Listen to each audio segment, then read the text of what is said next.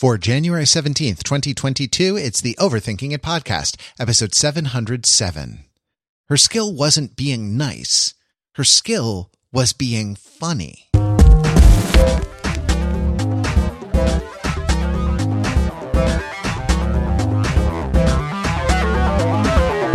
Hey, it's Overthinking It, where we subject the popular culture to a level of scrutiny it probably doesn't deserve. The Overthinkers are like your smart, funny friends from the internet, never happier when we are uh, coming together to talk about the things we enjoy. We like them better uh, when we hang out and talk about them, and that's been that's been true for for decades. It's been true for you know the Overthinkers. I, I think one of the secret things that have made uh, the site and the podcast, you know, it wh- wh- whatever definition of of successful you're willing to allow us. One of the ingredients that has gone into that that uh, success is the fact that we are friends. And uh, Pete uh, Fenzel, who is with me in our one of our story two handers, I, I just want to say, Pete, thank you for being a friend.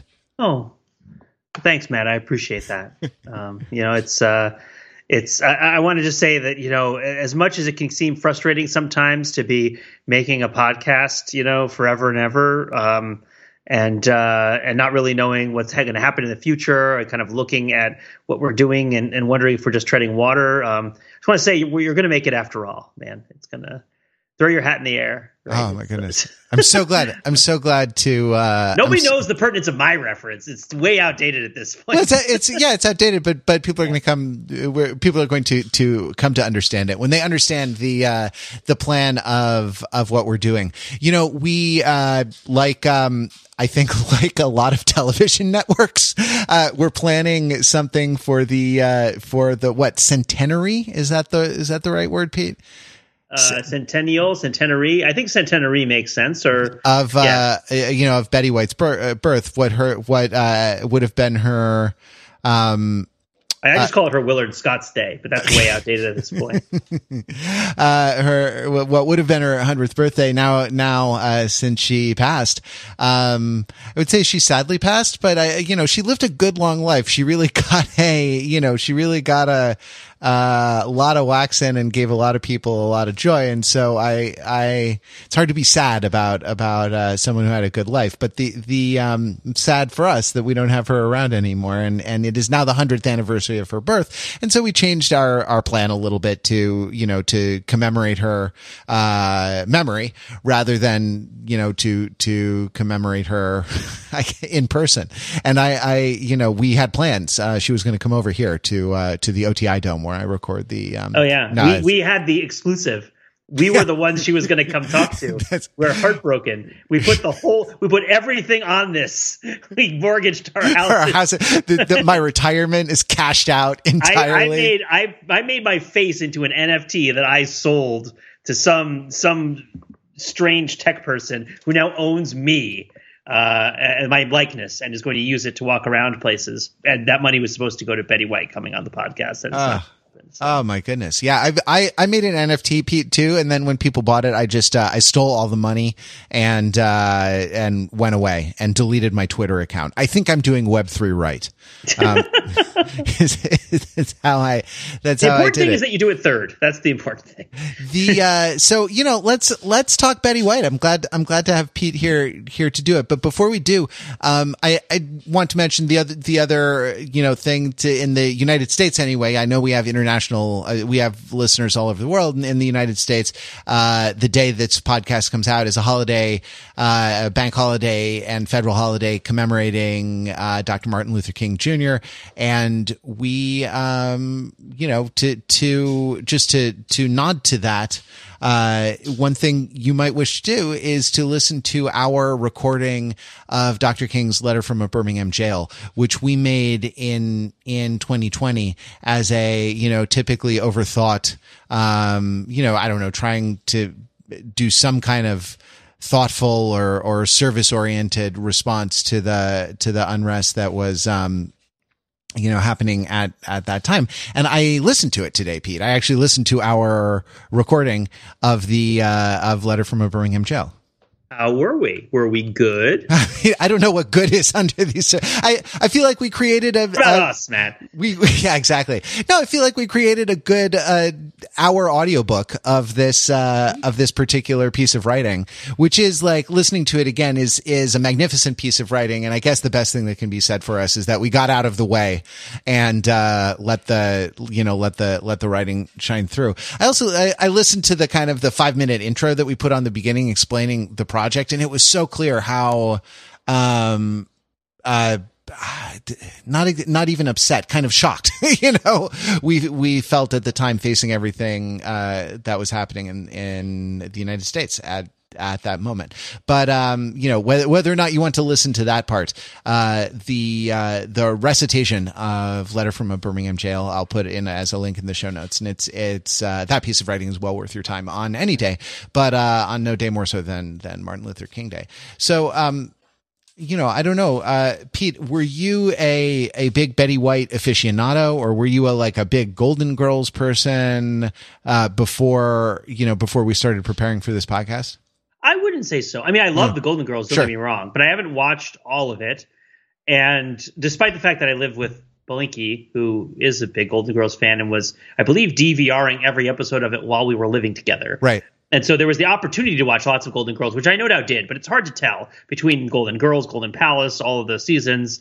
Hard to tell exactly how much Golden Girls I've watched in my life. I I went into this with a fondness. Uh, my one of my suggestions for this podcast was that we would all watch Lake Placid, which is my favorite Betty White piece, which is the uh, crocodile themed horror movie with Sheriff Bill Pullman huh. and, and Betty White as an eccentric lake dweller who may know something about the crocodile attacks happening on the shores of her placid lake, um, right? Which is just one of the great one of the great kind of against type castings uh, it, that uh, and, and ironic meta castings that I've seen. But but no, I mean I I didn't really know much of what Betty White had done prior to doing research for this podcast, and I feel like I've found out a lot more and learned a lot more. Uh, I mean I think a lot of people tend to do that when somebody passes who has a significant body of work. Go back and look at what they did, and you know oh you liked Sinatra for My Way, now you own six Sinatra albums or you know, I mean, that's what happened to me when Sinatra died. Is I I got the Entertainment Weekly commemorating Sinatra. I went down to Tower Records. I bought a bunch of Sinatra CDs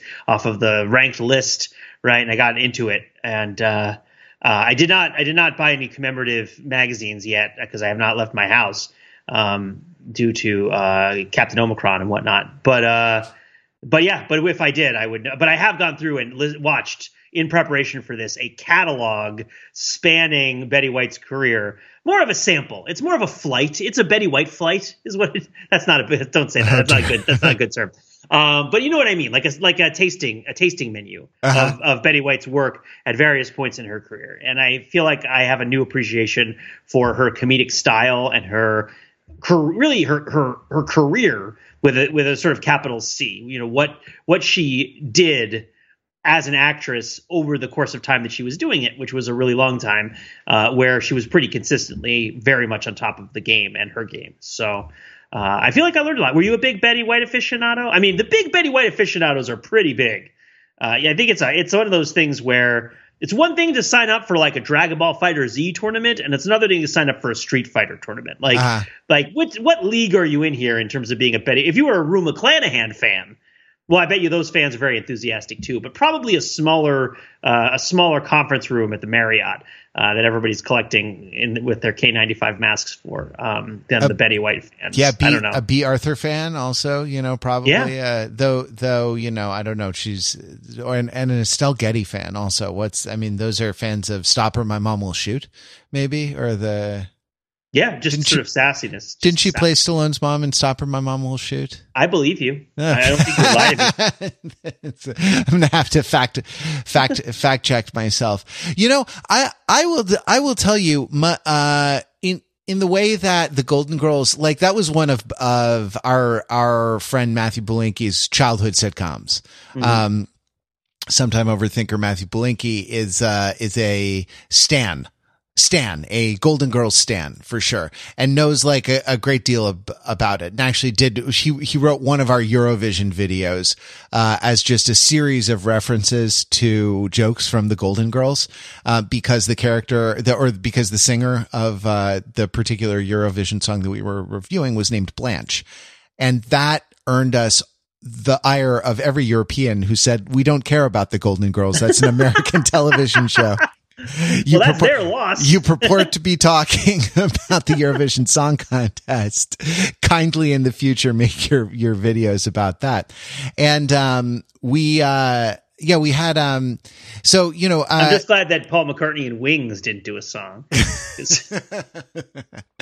that, so we, uh, uh, we, you know, I, that wasn't one of my childhood sitcoms. Um, mm-hmm. but we, we've been watching it. Christina and I have been watching it a lot in the last, in, d- during this championship season. It has been one of, it has been uh, among our television comfort food, mm. um, uh, a little bit. And I, I have been surprised sort of how warmly I've come to feel, uh, about it and how, you know, I don't know how, how deeply affecting I find, the the very sincere you know expressions of friendship and and sort of mm. support uh in it which are i mean which are sort of the manifest topic of one of the episodes that we watched for um you know, for our prep for this, but, but also like sort of run through the, it's a thread that runs through the show of like, you know, good people being good to one another.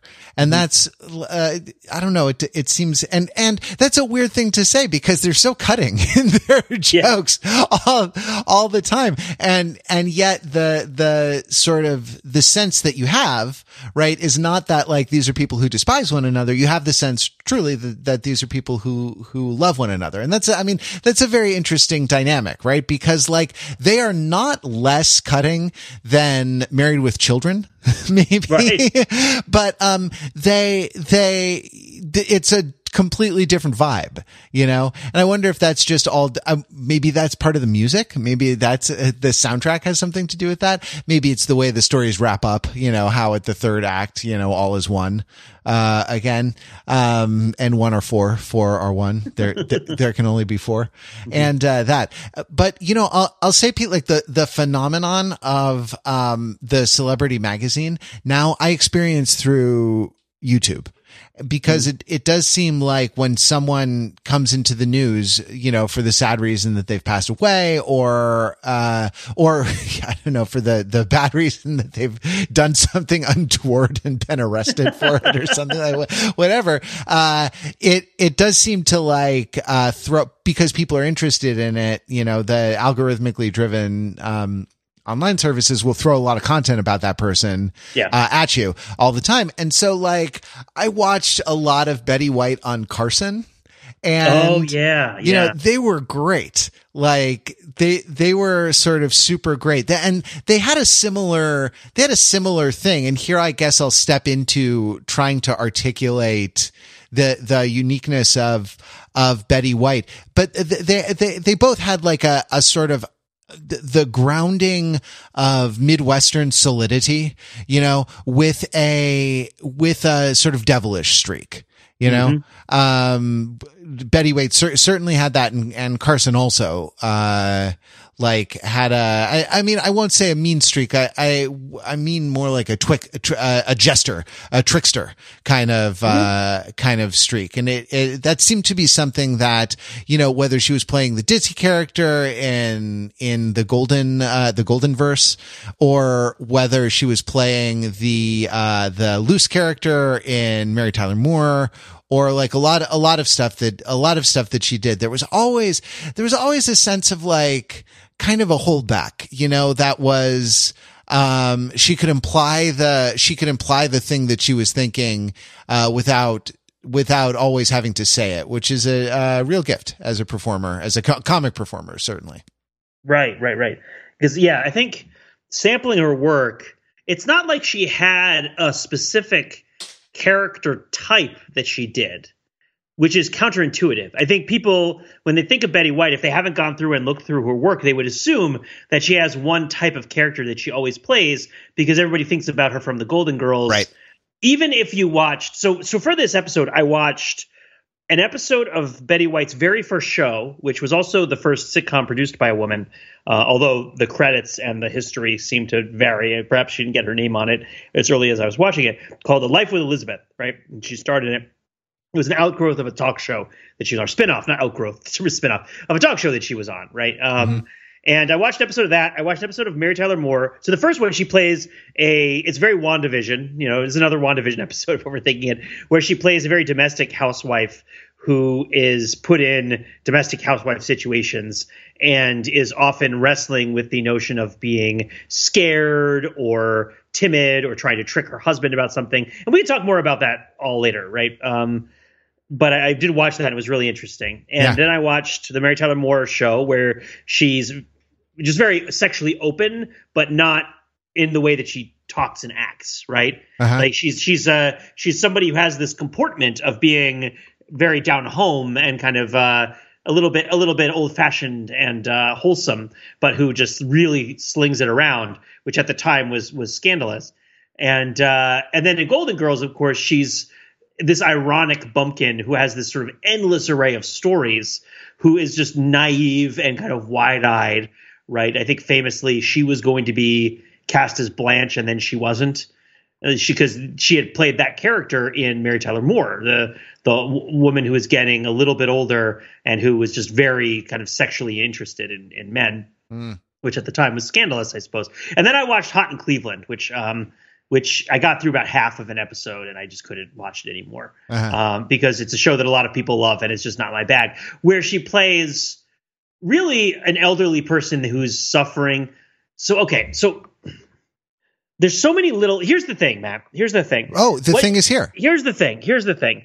The the function of performance that Betty White is doing. Yeah. I, I when I was back when I was more of a comedy director and comedy coach and stuff, I would sometimes talk about um, comedy, functional comedy is what I. Maybe because I was doing CrossFit at the time, um, where I tended to disagree with theories of comedy that attributed laughter to normative information. Hmm. In the sense of, well, people laugh because somebody in a social uh, scenario is being uplifted, another person is being put down, the social order is being restored. That's what's funny, right? Or people laugh because they like victimizing other people and feeling good about themselves. Like all these sorts of angles where humor comes from uh, relationships, specific sorts of relationships that are either micro relationships or macro relationships. And I always disagree with that. Well, not always. I came to disagree with that over the course of watching and directing a lot of improv and performing in a lot of improv over about a 14 year period. And what I would generally see in terms of getting laughs is that at least my opinion, and you're of course welcome to your own opinion on this, and I don't claim this to be exclusively true, there were functional things that would happen with regards to the way that information was being relayed to the audience that would prompt laughter. And these things could map onto normative phenomena, but they didn't have to. And the particular didn't have to map onto the same normative phenomena for each person who was watching it, like for the performer and the audience, for different members of the audience, for different shows. That's uh, interesting. Uh, can you give can you like concretize it in examples? Because I'm I'm I'm fascinated by it, but I I can't really uh, can't really picture it in my head. Sure. So what I would often try to say is it's it's comedy is a circle, right? Drama is an arc. Comedy is a circle. Is it a is it a flat circle? Is it a, uh, you know, it's a it's a it's a spheroid. No, oh, it's a, got it. I guess it's a sphere because it's a circle that you can come at from any angle. Ah. Uh, but um, but it's a circle in the sense that the laugh comes at the arriving back that you right. come back to something and it's either something that you visited before outside the context of the show and you arrive at it um, and, and you recognize it when you see it right? Or it's something that's introduced to you early in the show and then comes back later. So for example uh, the most one of the most basic things that almost always gets a laugh in an improv show if it's done committedly is to make a funny face then go do something and then come back and make the same funny face again Uh, it, it, like, and and it's a way of uh, of doing business, right? Of doing like comedy business. Now, granted, I'm not the best comedian person in the world ever at all. I'm not even in the top million of people. So I I, I don't want to say I'm the huge authority on it, but I do feel pretty confident. This is what I would coach you if if we were working on a piece together, which is what do I want to do when I come out to start an improv scene? Well, you know, like go and and make some sort of action, make some sort of face or gesture or something and whatever it is, I'm not saying it doesn't matter, but put imbue it with some sort of meaning, whatever you want to do. Then if you're figuring out, well, what do I do next? Go do something else. Don't just keep doing it. Go do something else and come back. And the laughter will come when you come back. And uh, and that it, it's because you're closing the circle. Right now, when you're doing it, you're going to imbue it with some sort of meaning. It's not just peekaboo. Because uh, I mean, because it's peekaboo. This is like ah, oh, you can't see me. Oh, it's uh-huh. me again, right? Um, and uh, uh, it's not that's not you can you can also just say okay I'm I am a police officer and I'm befuddled right? And then I and then I get talked to by somebody and I go talk to the person and then I'm very serious and I and I'm very much act like I know what I'm doing. And then I go back to being befuddled and that's funny because we've and now it's like oh it's because you've critiqued you know the the institutions of law enforcement have you shown the performance of masculinity and you've shown well yes you have but but what you did is you made a funny face and then you went and did something and you came back and you made the same funny face again. Sure. Um, and so what i'm saying is not to diminish this what i'm saying is that what betty white did in all these different shows that i was watching is that she was doing the same like functional stuff uh-huh. but it had fundamentally different meanings across the different roles that she was playing at least as i was understanding it. And i thought that was really interesting how as time went on more or less the same few tricks that Betty White was pulling as a comedian could be read completely differently uh, in the context of the show, in the context of the time and the audience. Um, and I thought that that was just really, really interesting. Sure. Um, and, and like one of the moves was to kind of make a blank expression to say something unexpected for whatever reason and then make the blank expression again. Right. Yes, was, yes, yes. was one of her moves, you know, like, uh, uh, like, oh, like, yeah. I'm trying to think of one of the one. I'm trying to think of one of the one-liners, but uh, you know, um, oh, old Bertha was a woman who pulled the plow. Didn't you have a Didn't you have a tractor, Rose, in Saint Olaf? Blank expression. If she couldn't pull a plow, how was she going to pull a tractor? Blank expression. Yeah, yes, you know, yes. and that's like, and or or something that was like ever so slightly racy or off color, right? Or or had an implication that was racy or off color, but then just just kind of like uh followed with the wide eyed, you know, the kind of the return, the reset to the default state. You know that yeah. uh is kind of like coming full circle, or go that creates a circle. It creates a full circle by doing it. Yeah, I describe it as like she would have a secret and she would make a face like she didn't have a secret. Mm. And hmm. then you would find out the secret and then she would still make the face like she didn't have a secret. Right. yeah, like say like responding to how you're saying it. And in in Life with Elizabeth, the secret the I watched this episode. It's episode 8 of season 1 of Life with Elizabeth, which is available for free uh, well, if you have Prime. It's on Amazon Prime right now and you can watch it. It's it's fascinating and terrible, but fascinating. It's terrible in the sense that it's the the social expectations of the time are so retrograde. But the uh, it's a series of sketches, and the first sketch she it's called uh, learning to drive, right? Learning to drive a car, and the idea is her family. She and her husband don't have a car, mm. and the husband won't buy a car because this is the this is the premise. The husband won't buy a car because he thinks if he buys a car, his wife is going to borrow it all the time and he's not going to get to drive it. So why is he going to spend a bunch of money on something he's not going to get to enjoy? Right. Which is just a wonderful way to look at a marriage. Uh, just, yeah. it's just great. Um, but there's all sorts of stuff bound up in that, right? Like, oh, why is she have no, none of her own money or property? Right. Like why, why is like, why is he being so spiteful about like sharing the things that they have in their home or the possessions that they have in their marriage that they might potentially enjoy? Like, why does it not matter where she's going in the car? None of this stuff is addressed. That's not what this sketch is about but there's a there's a voice of God voiceover. One of those things which makes you think, man, Desi Arnaz really was good at planning shows because he didn't do this. Uh, but it's, it's yeah. a voice of God voiceover that has a private conversation with Betty White before the sketch starts, where she merely smiles and doesn't talk. Where it the voice guesses and supposes that Betty White in this sketch is going to pretend to be unable to drive a car, as in like to lack the dexterity, the common sense, and the coordination necessary to ever learn to drive a car Uh-huh. by infantilizing herself. And in doing this, her husband will become convinced that if he buys the car, he will get to drive it. And then once he buys it, she will drive it. Uh-huh. and and of course, mostly she she doesn't want to take the car from him. She doesn't agree that you know she should have the car or that like she's desirous of it. She wants the family to have a car, right? She's like, we should have a car. Um, I would like to drive it. Sure, I'm going to drive it sometimes, but I'm not here to steal it from him. Right. But he's just being a douche by not getting the car. Sure. And so, like, the whole thing is about her sort of convinced talking him into giving her a mock driving lesson and then her botching everything about the driving lesson. But everything about her sort of like smile to the to the uh, camera while the voice is explaining her plan. She just sort of keeps smiling. She just sort of keeps smiling, and then she goes into the plan. And the whole time she's doing that whole midwestern, you know, housewife. You know, we all know the Betty White thing, right? The Betty the Betty White persona that comes out. And and what it was in this case doing is it was trying to encourage the husband to a sense of comfort by being more of what supposedly society right might expect of her than than what she is. Um, which is sort of the opposite of Lucille Ball, who of course we talked about last week. Her comic characters who are sort of more like what society would expect of her than what the situation demanded. Um, it's Betty White is much more of a "you're trapped in here with me" kind of actress. like, like, that, that's really that was one of the things I came away with it. Right, is that like whatever social situation Betty White is in, and you're with her in a sitcom, and it's awkward, you're trapped in there with her. She's not trapped in there with you. Yeah. right, because she can take the power by overshooting, right, by like ex- doing that exaggerated performance of of not knowing what's going on. Um, anyway. Uh, I know I just ranted for a little while about this. No, I, I get it. There's let me let me give another let me give another example from so, Yeah. from something that I watched that we can you know that I think fits the I think fits the pattern.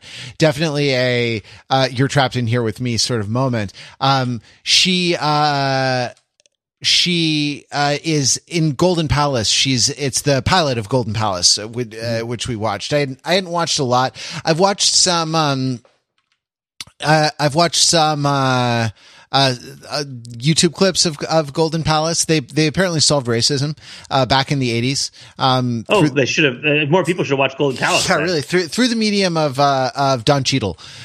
they, they, uh, but uh, you know, um, and uh, so they they've come to the to the hotel that they move into after Bea Arthur uh, wanted to leave the show.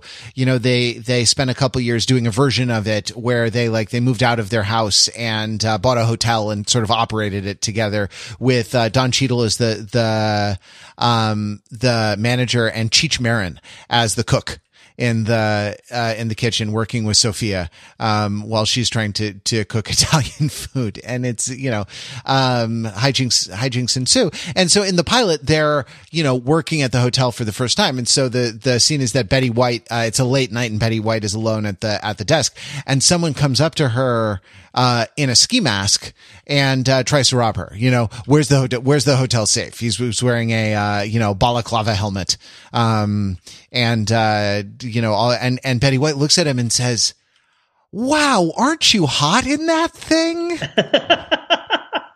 we used to wear those in Minnesota, but it was below zero tell me something. Is this your first time to Miami? And through this sort of, you know, through this kind of like guileless, wide eyed, uh, manages to, to convince the guy to, uh, to go away. And, um, like to go find a different target to to rob. Uh, and then she picks up the phone and makes a uh, makes a phone call uh, and says, "Oh, hello. This is uh, the, uh, this is Rose Nylund at the the uh, Golden Palace Golden Palace Hotel. Uh, I'd like to report a um, you know a man, a Caucasian man, about five ten, maybe about 180 pounds, and like proceeds to give this like super detailed um, you know police style description of this person. You know, uh, uh, uh, brandishing a 357 Magnum or uh, you know with the, all the with all the all the details and things like this. And they said, and she says at the end, "Oh, who is this?" Oh, well, just a concerned citizen who isn't as dumb as everyone thinks she is. And there's, and there's applause on the soundtrack, uh, either made by the studio audience or, or you know, uh, included later with the uh, with the laugh track, right? Uh, who isn't as dumb as everyone thinks she is? And then there's a kicker, which is that what? Oh, this is four one one. I'm so sorry. And then, and then, like, a really good kicker to the kicker. Could you tell me the number to 911? and that's, and that's like sort of, I, I love a lot about that. It, it, because like it does, it goes at a lot of things. It goes at, at, at sort of a, a lot of our ideas about empowerment, you know, like, and it really, you can see the performer, um, sort of doing something and like taking taking satisfaction in thwarting expectations once and then thwarting them again. Yeah. Uh, you know, by, by like, oh no, she is dumb after all. Ha ha. like you all thought, you know, you all thought that, that you were going to have the opportunity to sort of feel superior somehow because your, your, um, you know, I don't know, your, uh, your ideas about, you know, what is or isn't demeaning for this character, you know, we're, we're going to be turned on their heads and she was going to, uh, she was going to emerge victorious. And then after the applause, you know, I feel like the applause from the audience is an important thing. She's like, no, hey, hey, uh, jokes on you. I, am a comedian. I'm in this to, to make yeah. people laugh. Yeah, like, yeah. and that is my, that's my goal. And that's my, that's my empowerment. And he, you know, here's a joke about how Rose is, how Rose is ditzy and dumb. Yeah. What, what's the number for 911? You're welcome, America. that's the thing I feel like never, not never, but I didn't hear talked about so much. People felt so kindly about Betty White because she was so nice. Right. But her, her skill wasn't being nice. Her skill was being funny and and but being nice was part of her her gag, her shtick, right? Um, which is, I mean, it's great. She was very nice. That's true, and I think people connected with that. But I wonder if if people watched more of her, they would see how much was under the niceness and how many layers of being a performer. That that becomes much more apparent in Hot in Cleveland, where you know she's in her late 80s and early 90s, and uh, her character is much more of a I'm just going to say what's on my mind because I'm old kind of gag. Sure which is the thing that people sort of say the Golden Girls is about, but not really because it's really just women are allowed to talk in private, right? right? But but here we're at the case where like everybody's frontal lobe is atrophying, and so all of the old people just always say cruel things to each other and aren't really fully aware of it. Um, and uh, and in that sense, it's really obvious that she's there to make jokes.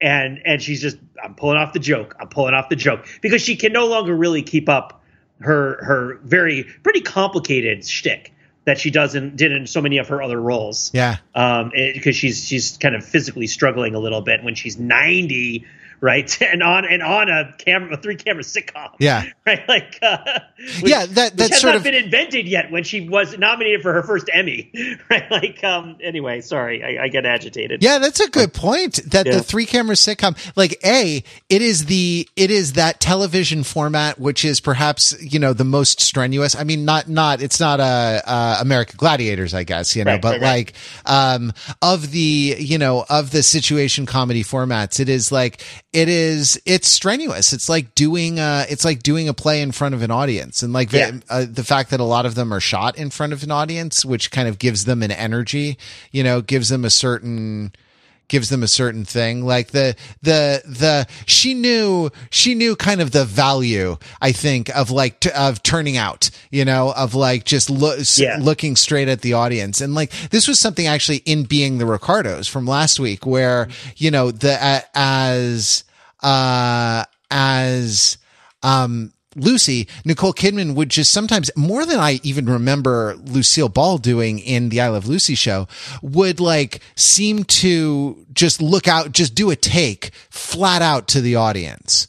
Uh, you know, f- uh, flat referring to the kind of the angle, the angle of her body. I guess that's like a little bit of jargon where like, uh, you, you yeah. say, normally you I, say, I just realized what I was describing was comic takes as if I'd invented them. And I feel like an idiot. but when you're coming at it from the standpoint of like long form improv, a comic take can feel so far away from the language you're using to describe what you're doing. But anyway, sorry, continue. Yeah, sure. Well, yeah, it's, it's, uh, well, I, I think actually the function of the take is is interesting. Like that's yeah.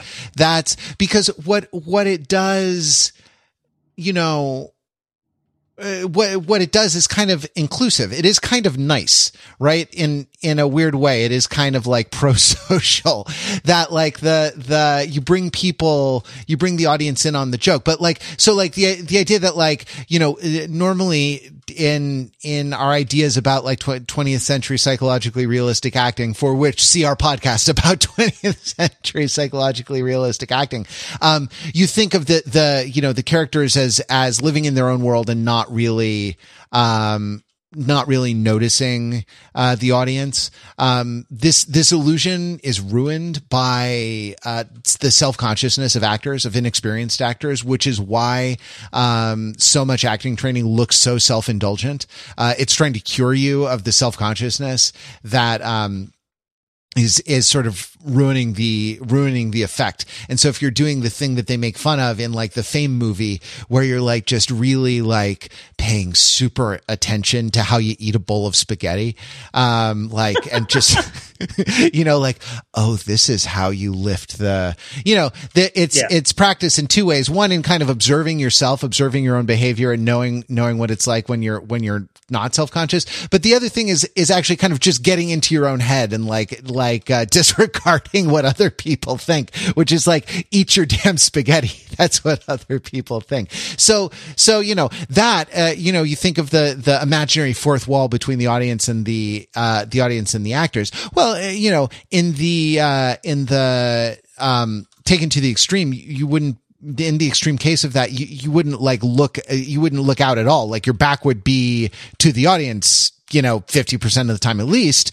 And that's not dramatic. So, you know, we talk about cheating out, like, and, you know, the angle, angle yourself out. And so in saying like flat out to the audience, it's, it's that sort of comic take which completely it's not even a, uh, it's not even notionally an expression of surprise that belongs to the you know that belongs to the um the world of the the of the kind of notional reality of the scene. It's an expression of surprise that like is shared uh you know between the um is shared between the performer and the uh the performer and the audience. And that like it, to see you know um uh, Nicole Kidman as Lucy doing doing a lot of that, a lot of that like like big wide open mouth, you know, um, uh, takes out to the audience when Ricky does something or or whatever. Like that's oh yeah, that's that's that's really a style. And I I had a you know when I studied clown a little bit, I had a teacher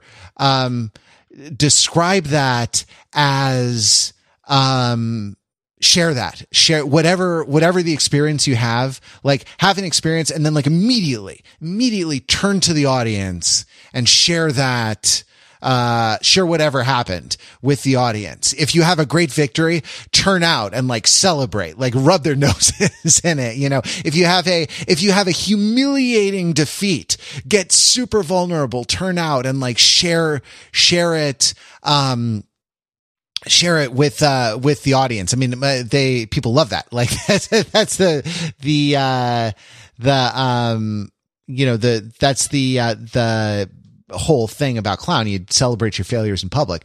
And that's and uh so that that and i think it's it's there is a much more sophisticated sort of there's a much more sophisticated take on it that uh, Betty White does, and I'm glad that you kind of identify it as complex because it, you know, it seems to me she manages to kind of look straight at the audience without looking at them, you know, yeah. without without breaking the fourth wall in a cheesy way, you know, the way of of Nicole Kidman kind of imitating Lucy, like like. uh you know, big old gasp and like, uh, you know, wide eyes and like t- turn out to the audience with a surprised expression. She manages to do it. She manages to do a take without, you know, without necessarily like, uh, highlighting it and underlining it. And it's, I, I don't know. It's, it's really, it's really skillful. And like the thing I guess I would notice is not that she's maybe lost a step in her late eighties or nineties, but that like the old, the, the skills are so strong, you know, the training, the Olympic level of Yeah. Comic training is so strong, you know, that even, uh, you know, even at an advanced age, uh, you know, far past her physical prime, she's still got the, she's still got the instincts. Yeah, for sure, for sure. And also, she might might just be a different character too. I, I don't even. I think there's the. I mean, this issue of kind of ironic Betty White becoming more of a cell than earnest Betty White, who was also ironic. and Right. that's which which is the thing that gets a little bit lost on uh at least in my sense of it right is is uh that she was always being ironic but she was being mid, this midwestern wholesome sort of ironic uh where the mask was there. And yeah i guess looking looking right at you but with a mask so that you don't really see what's going on or just your her eyes kind of sliding off of you like she's looking at the audience but then she's just sort of drifting and she's looking at something else. It's um uh, I watched the episode of Mary Tyler Moore where it is revealed, spoilers, I guess, for who's this the season season four, season six. There's a lot of episodes of Mary Tyler Moore, man. Holy crud. Betty Oh. White doesn't show up on the show till the season four, I think, and, and is thought of as a fixture. Um, but uh but and by the way, Mary Tyler Moore is a great show. Huh. Uh, I had never really watched it much before. I think I watched it on Nick at Nite a little bit when I was much younger. Never to really appreciate it. They're really good. I mean, that's not that's like the least shocking take in the world, but like I know that it's going to be retrograde in the sense that it's from its time period, and so a lot of the social jokes are not going to work uh, the way that they would then uh, on people now. But man, they're good. They are so good. Mary Tyler Moore is so good Uh-huh. um, at, at being on a sitcom and at performing. Oh my goodness! Um, and uh, and I watched this episode where Lou Grant, right? And that's is that is that Ed Asner?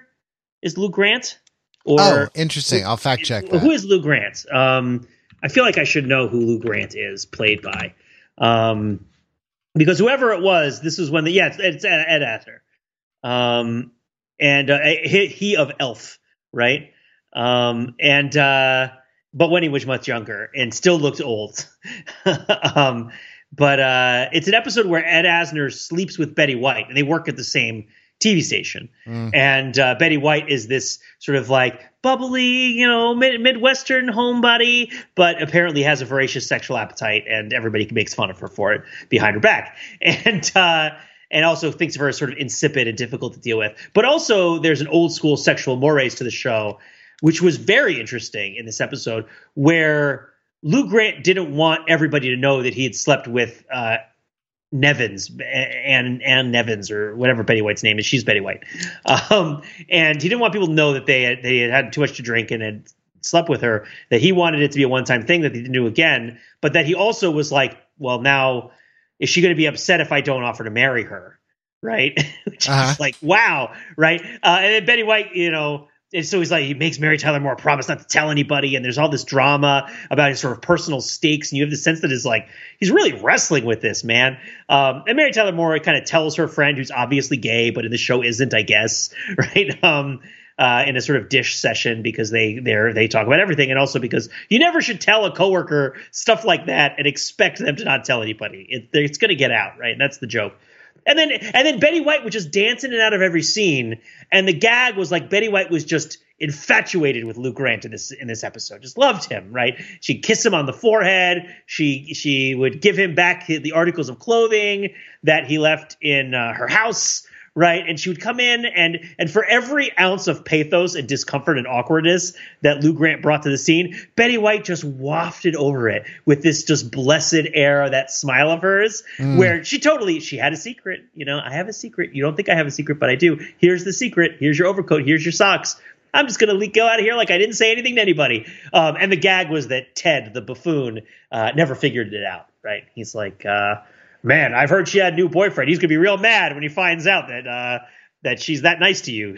it's like he's going to beat you up, um, that kind of thing. But anyway, um, but just just the idea of of her kind of coming into the scene or the scene coming into her and her doing that that play out to the audience of she's just so blissful and and the situation is so bad that she's blissful about that she really is sort of the villain uh, but she's this like she's this like what ray of sunshine villain uh, in the episode um, and and it was it was uh, yeah the technique was just so great even just the staging and the way they would separate the people on different sides of the room um, it was just so good. It was just so good. Anyway, I got I got taken a little bit. I will mention that she she quotes Ernest Dowson. Are you familiar with Ernest Dowson? No, sir, I am not. I, I am not familiar with Ernest Dowson. This is a late 19th century, early 20th century poet Okay. that uh, that that uh, he was and a novelist and a short story writer uh, associated with the decadent movement.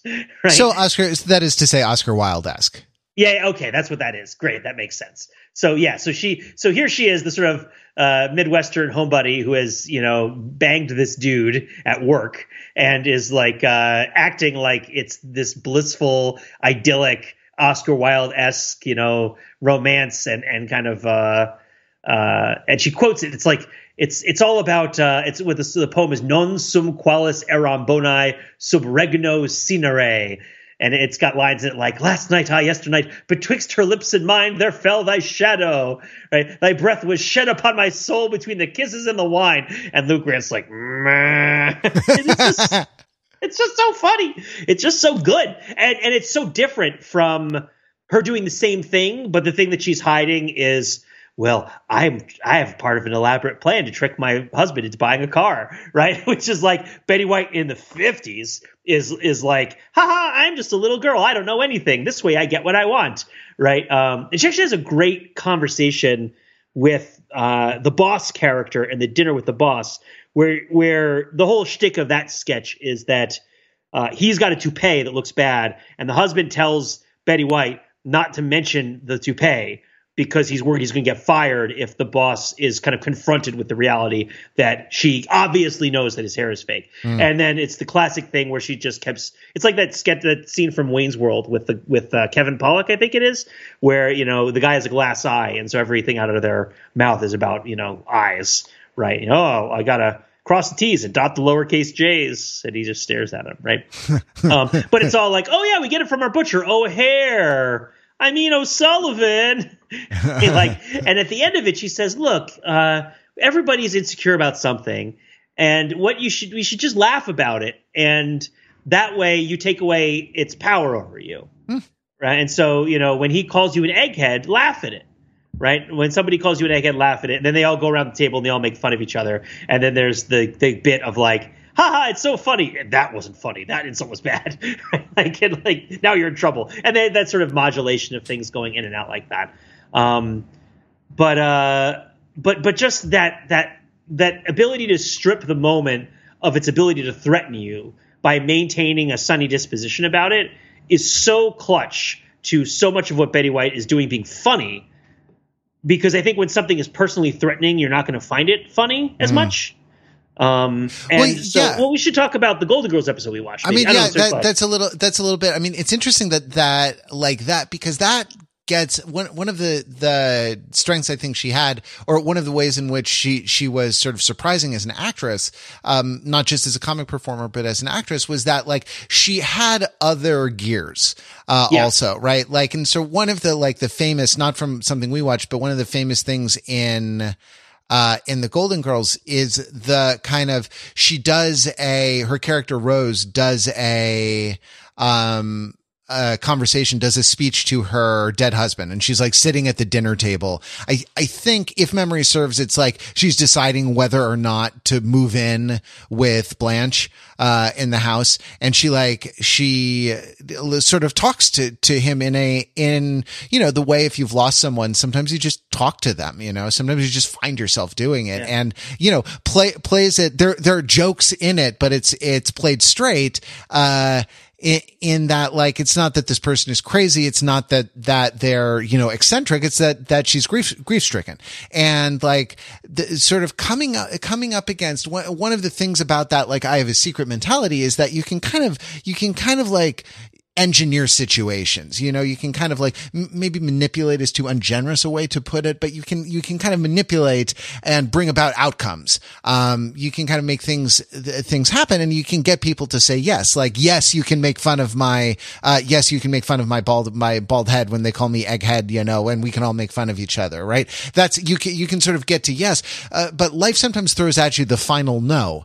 Uh, and, and kind of coming up against that, um, she managed to be, I think, really affecting, like in bringing in bringing this character, uh, in bringing this character uh, forward, you know, in, in in these things, and that like um you know the the one that we watched the episode i think it's called 72 hours um the the plot uh i mean i don't know. Is it is it even the the a plot really? Because the a plot seems to be that that uh, Dorothy is throwing a fundraiser yes. for for uh, wetlands preservation, yes. and and no one wants to like participate. No one wants to go to her fundraiser because it's such a, a boring. It's a god awful boring topic. Wetlands preservation. We should call it swamps right? Yeah, yeah exactly. wetlands. Save the swamps. Yeah, Save exactly. Swamps. Wetlands was a good rebrand on the part of whoever, yeah, whoever renamed that that ecosystem. And in the course of this, uh, Betty White's character Rose finds out that that she received a blood transfusion when she had a procedure in the hospital some sometime earlier, and uh, they suspect that the the blood uh, that she was transfused with might have had HIV um, antibodies in it, and that's that's uh, so she needs to come in and have an HIV test. And that's like, you know, I, I, I feel like the, the, and the, and then like a lot sort of stems from this. So she is she doesn't know whether she's sick or not. That's the the kind of the Yeah. main source of of uh of tension in the episode. I don't know. Did you feel like Pete that it was a departure for a Golden Girls episode, or did was it uh, exactly what you expected? What it surprised you felt like a very special episode. sure. I mean, it was it was there was enough Golden Girls ishness in it that it didn't feel too off. Right. Um, it, Rose doesn't usually get to participate in that way, I think. But you've watched more Golden Girls than I have. No, yeah, to, she doesn't get to sort of, she doesn't get to sort of emote, right? Like, Yeah. I, as you say, she kind of floats at a particular, I, I, I think it was great that you described her as like floating in and out of the various scenes. And she kind of does that. She maintains altitude, you know, and like this is one that really grounds her, that really sort of, sort of brings her down to earth in the way that I, I mean, I think in, in, um, uh, you know, plainer terms, what happens is that she's sort of, she is dealing with more basic emotions, right? Than, Yeah. than, uh, you know, like, uh, m- mostly fear, you know, mostly terror, right? Like then, then, uh, she usually is. And that's, um, you know, how she does that is, is, and the, the kind of the various ways, all the different strategies. She does all the, uh, she does a lot of the Kubler-Ross stages, right? There's one that's, you know, there's a, a sequence that's just straight denial. There's one where she's sort of very afraid. There's one where she's very angry. There's one where she is sort of bargaining with it. Uh, you know, and, and really it's, it's Blanche in this episode who, who is the voice of liberal Hollywood, you know, Yeah. like kind of delivering the method, which is a, honestly a clever thing. Like, you know, put the, put the sermon in the, in the mouth of the loose woman and then uh, all of a sudden it doesn't sound like preaching. Um, it doesn't sound like preaching so much, but the, yeah, I don't know, the, the, the golden girls ishness of it kind of has to do with like, despite their ribbing and whatever, how they like all come to realize that the most important thing that they can do is support their friend despite their, you know, anxiety about HIV and the, you know, poor understanding of it at the time and the stigma associated with it, et cetera, et cetera. I would also suggest that the Golden Girls ishness of the episode and the fact that it is Rose who is scared that she has HIV allows the show to dramatize fairly fairly directly a bunch of the different sorts of what we would now call cruel and unnecessary uh, social reactions to the prospect of HIV Right. right? Um, which were, I mean, you and I are old enough to remember when this was a, a thing that was you know, people, do you get AIDS from a toilet seat isn't just a joke. No, no, no. Right. It's this not, is yeah. something that people were actually scared of. And it's been, it's actually, I don't think it's funny, haha, but it's been really, and one of the things, and this is a very brief sidetrack. I don't want to go down this road, but so maybe I shouldn't have just brought it up. But it's really interesting the contrast between the emotional journey that people had to go on to come to terms with the HIV epidemic and the emotional journey that people have to go on to come to terms with COVID because they run in almost exactly opposite directions, hmm. Which is like the no, don't worry about it. You're not the one who's going to get it from all of these casual things to like, no, like you need to worry about this. You could get it from a whole bunch of casual things. Yeah, you don't, And- like, and, if don't- you get yeah, it, don't- don't- you're not the one who's going to suffer necessarily. You could pass it to somebody else. That Right. thing right?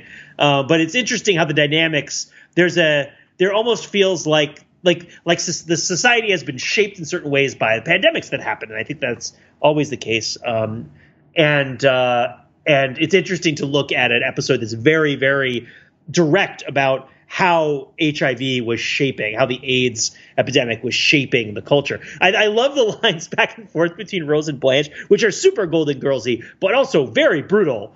Uh, where I think Rose is, you know, thinking, well, you know, thinking about you and me, you know, uh, I didn't think I was going to be the one that would get it, right? Right. Yeah. You, you, you've, what she You said, slept you've with slept with, men. with, well, she, it's, it's, uh, you've slept with hundreds of men. Yeah. Right. And then she just walks out and she just drops that as though it's actually great Betty Whiteism as you described before. Like she's like, well, you've slept with hundreds of men. Wide eyed expression. And she exits. like she walks out, she walks out the door and Rue McClanahan has to follow her into the next room to be like, hold on. Like getting sick is not a, is not a sign of moral failing. Getting sick Yeah. is something that just happens to you. Right. Which is just the, you know, uh, She like she apologizes to Blanche for calling her a slut by saying, "Oh no, I just mean I'm a good person." right. And, Which and is that, so funny. It's so dark. Yeah. Oh. Um, but that, you know, it is, it is good. And it, it- I mean, it's good. And it's, it's, that's the sort of the bargaining stage, right? Like, that's the like, well, no, I, I shouldn't have this because I've done the good things. You know, I've done like, Yeah. I, because I don't deserve it. The bad thing shouldn't happen to me. Like the, I, I shouldn't suffer the loss because I don't deserve it. Um, and all of this rationalization about like why you know uh about why that's the case. And it's uh, you know it's interesting. Uh it a lot of the reactions are put in the are are put in the mouth of Sophia you know the Estelle Getty character um who who sort of has that thing that you were talking about on Hot in Cleveland, where they just she just says says what she thinks Oh yeah, without a yeah. lot of She's the one with frontal lobe damage. yeah, with or that, with atrophy. right? Yeah. Um, without a, you know, without a lot of filter, like, and like, uh, you know, don't use my coffee cup or like, I don't want to use the same, I don't want to use the same toilet seat or something, something like that. Like treating people as though they had a, you know, as though they had a, a like a mi- miasma of contagion that extended to every interaction. Yeah. Uh, every interaction with them. And that's, you know, it is, it is interesting and that like, it's, it's interesting to see it as a historical artifact, but it's also interesting to see it identified as an overreaction at the time, you know? Um, and not only an overreaction, like by, by staging it in a, a group of friends, a group of kind of roommates or sort of quasi sisters or qua- in a quasi family, you know, you see those, those reactions as actually being kind of a failure of, of the loving support that we owe one another as a society. And it's, you know, it's not underlined, too much uh th- that part of it but like the the the scene where the the three women who aren't Rose are sitting around the table and talking like, "Hey, the most important thing we need to do. She's getting her results in a couple hours. The most important thing we need to do is support her and love her no matter what happens." And then Estelle Getty says, "You know what? Give me that mug, the one that she's she's printed the the big R on, the scarlet R. you know, um, that she's printed. Give, give me that mug." And she she cheerses with them and and uh, you know uses that mug to drink her coffee. And that's that's uh, interesting to to sort of see that at a time. And uh, liberal Hollywood, Pete, another another artifact of liberal Hollywood, the Golden Girls. You know, the the a collective. you know, What is? Isn't there a scene where Estelle Getty buys her condoms? Is that is no what? No, just Dorothy. There's what's the condom scene from the episode? I'm forgetting the condoms. I, I know there was a very funny condom scene. yeah. The well, the she gives um uh, she gives them to Dorothy. She's Yes, freaked out. to She's Dorothy. yeah, she's freaked out. Estelle Getty gets condoms that when they go to the hospital, they all go to the, they all go everywhere together because Yeah, you know the show's the best when the four of them are are doing. So they do inappropriate things together, like go in to see the doctor and speak to the doctor together.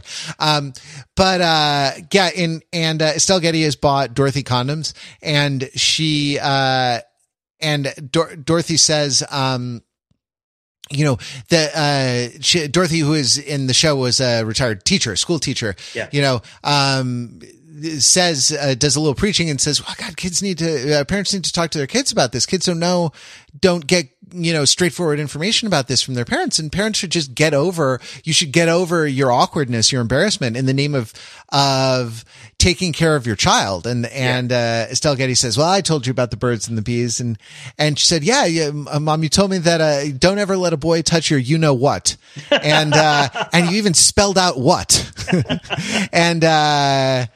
And and uh, then Estelle Getty reveals that in the hospital she's gone to get some condoms because you know her her daughter has a dating life. Um, the yeah, the same age as the as the the women in the reboot of Sex in the City are. You know, as a Oh, yeah. you know that's uh, they, it's not it's not a new phenomenon that uh you can talk about the the sex lives of women of that age, uh, of women in their sixties, the or fifties or sixties, and then and uh and Estelle Getty hands Dorothy. Uh, I'm using the the I'm mixing my mix my terms. Estelle Getty hands Bea Arthur the uh the little paper bag of condoms and says, "Here, these are to protect you.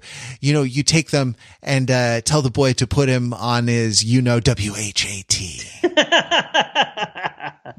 and that's uh you know i don't know it was a, it was a funny uh funny little bit you know you know you know w-h-a-t So yes, it was very it was it was appropriately Golden Girlsy. It was one of those rare situations where the premise of the show was actually really suitable for this very special episode, where it doesn't necessarily feel like an interruption per se. But it was interesting to see Betty White's uh, mask cover a different sort of uh, uh, what undoes I guess what social fact about her or Yeah. or or care or vulnerability, a different sort of thought.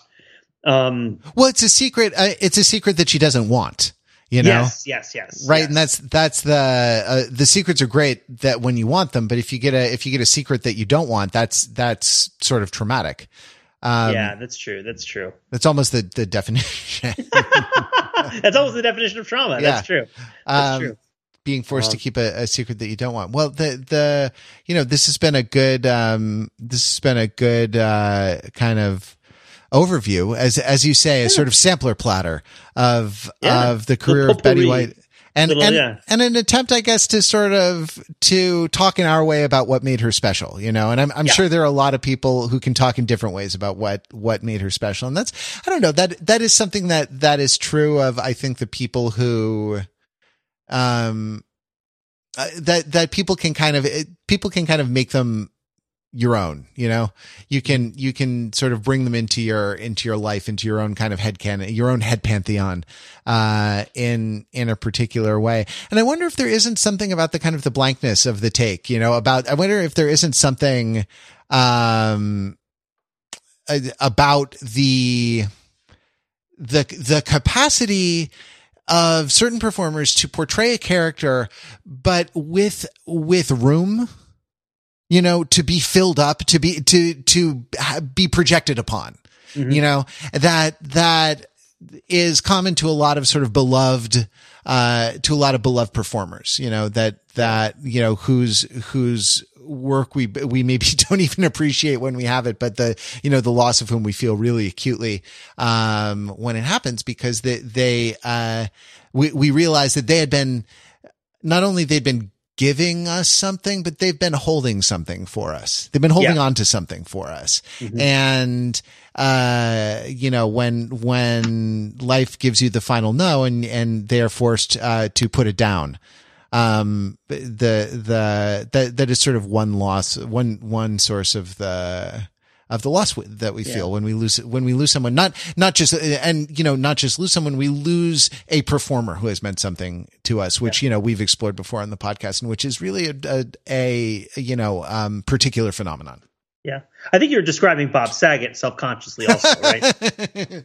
Like Bob like, Saget's secret Saget was that he he was a fundamentally decent guy. I think yes. like that was his you know that was his secret was that he was you know um, sort of uh, uh, sort of a child. He was he was an ice cream of. sandwich of decency. Yeah, exactly. Where like you you were looking at it from the top and you saw the fake decency, uh-huh. and then under that was all the ribaldry and the dirty mind and the dirty jokes and stuff, and then under that was the bottom part of the sandwich of the actual decency. Yeah, I mean it's it's funny now that an hour in, right when when it's time to wrap up, you bring up Bob Saget, another you know beloved sitcom performer who who died mm-hmm. recently, and that like I I was uh, yeah, I was sort of thinking about this with him, and I to to to me, I guess it connects with him with childishness, child, not childishness. Well, the child, yeah, but also childishness. The childishness yeah. connects with childlikeness, which is the only good way to have childishness, because childishness that does not connect to child childlikeness is not good. it is a bad scene. Um, but yes. the you know the sort of childlikeness. I I um, Marc Maron played uh, replayed an interview reposted an interview that he had done on the WTF show with with uh, Bob Saget. Um, and he talked about how like he liked to do all the dirty humor because he liked to say words that his parents would him wouldn't let him say as a child. and that's like that's so different from the the that's so different from Andrew Dice Clay or something yeah, like yeah, that. Yeah. You know that that's so different from that. I don't know why I, I pick him. Maybe maybe he doesn't necessarily deserve to be put on the other end of that continuum. But you can you know that there there is uh dirty comedy, stand up comedy that's done with an air of menace. You know, and mm-hmm. like the the uh the thing about Bob Saget was that he seemed to be doing it with the air of someone who is delighted to be getting away with something mm. um, with you. Anyway. Yeah. Sorry, that totally you you just uncorked that particular bottle, and I had to pour out the thought. Man, you know, whatever happened to predictability, right? That's uh, yeah. I mean, um, well, you know, uh, I I just like Pete. I see overthinking everywhere I look. and a hand to hold on to, I suppose. like which which line from the Full House theme song is going to be the button for a podcast? Because they all can be, right? everywhere you look, everywhere you look. Everywhere, everywhere. There's a heart. There's a heart. hand to hold a hand to hold on to. Yeah. We just true. ended three different podcast episodes. that's, wow, that's uh that's incredible. Well, um, hey, uh, Godspeed, Betty White. Godspeed, Bob Saget. I'm yeah. sorry, didn't didn't mean to give Bob Saget short shrift by only bringing him up, but he came up incidental. Am I, am I missing? In, am I getting confused? Did I just go to a different sitcom theme? No. Hold on a minute. Oh no, that's the right one. Yeah, right? whatever happened to the milkman, the paperboy, even yeah. TV. Uh, yes. So, are you what you're saying is that when you're lost out there and you're all alone, a light is waiting to carry you home? Well, I I hope sincerely that uh, a light was waiting to carry uh, Bob Saget and Betty White home, and uh, you know that they are um, uh, that they're happy there in that golden palace mm-hmm. in uh, in the sky. All right. Well, thanks for listening, Pete. Thanks for talking with me. We'll be back next week with more Overthinking It podcast. Until then, visit us on the web at overthinkingit.com, where we subject the popular culture to a level of scrutiny it, it probably, probably, doesn't, doesn't deserve. deserve.